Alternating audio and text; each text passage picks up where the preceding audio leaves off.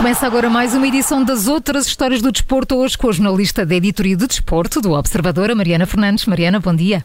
Boa quarta-feira para ti. Arrancamos com o MotoGP. Sim, exatamente. E começamos com Marco Marques, o piloto espanhol de 28 anos, que já foi campeão mundial de MotoGP em seis ocasiões. Marco Marques, como sabemos, é o piloto mais bem-sucedido da sua geração, é um dos mais bem-sucedidos de sempre, mas a verdade é que os últimos dois anos do espanhol têm sido muito complicados.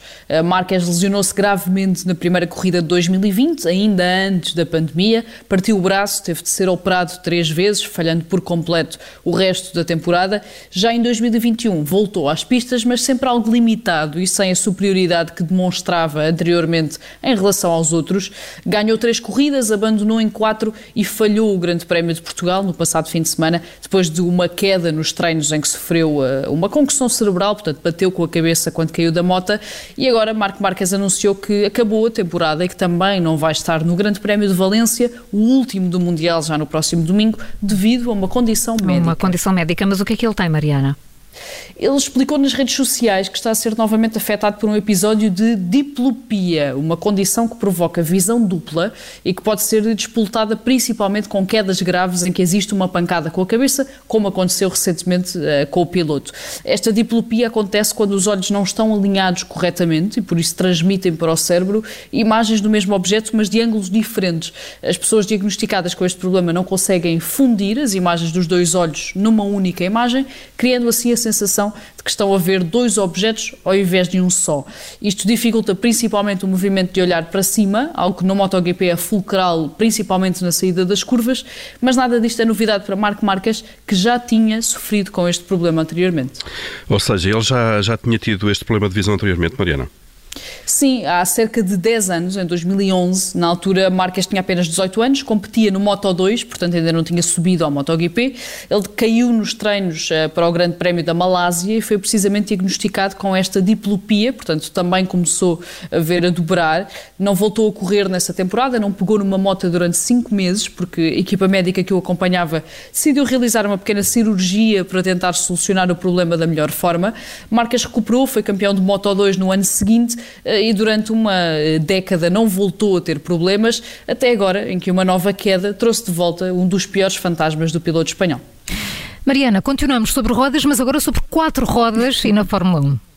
Sim, e acho que todos estamos habituados, eh, nos grandes prémios de Fórmula 1, a ver aqueles grandes grupos de celebridades, de atores, de cantores, de várias personalidades a assistirem às corridas, até uhum. a participarem, com muitos a serem convidados para dar a bandeirada de xadrez que assinala o fim da prova.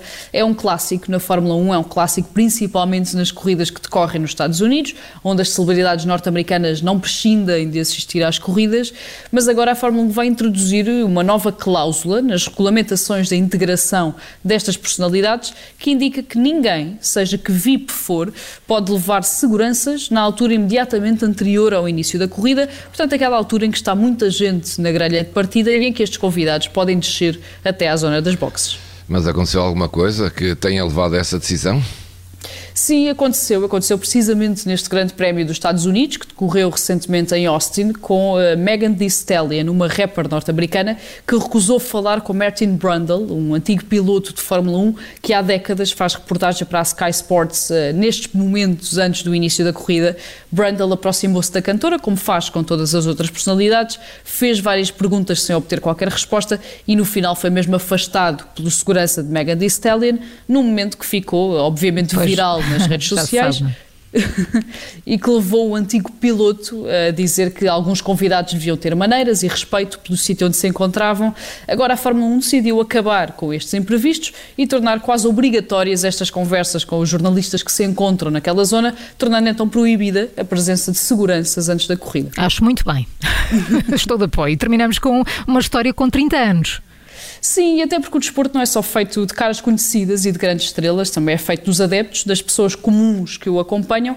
Há 30 anos, em 1992, um grupo de amigos decidiu fazer uma aposta durante o Campeonato da Europa daquele ano. Cada um escolheu uma seleção que achava que poderia ser campeã da Europa e no final todos pagariam um jantar ao vencedor.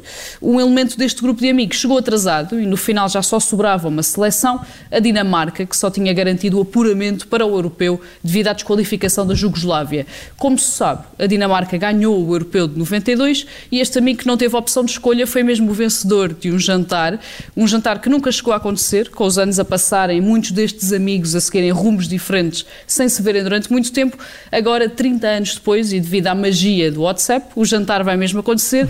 Um destes amigos é o meu pai eh, e eu acho que existem poucas histórias que expliquem melhor o Ai, que é ser bom. um adepto de futebol. e gostei de ouvir a magia do WhatsApp. o jantar vai mesmo acontecer. A jornalista da editoria de desporto do Observador, Mariana Fernandes, com as outras histórias. Amanhã há mais para conhecermos. Obrigada, Mariana. Até amanhã. Até amanhã.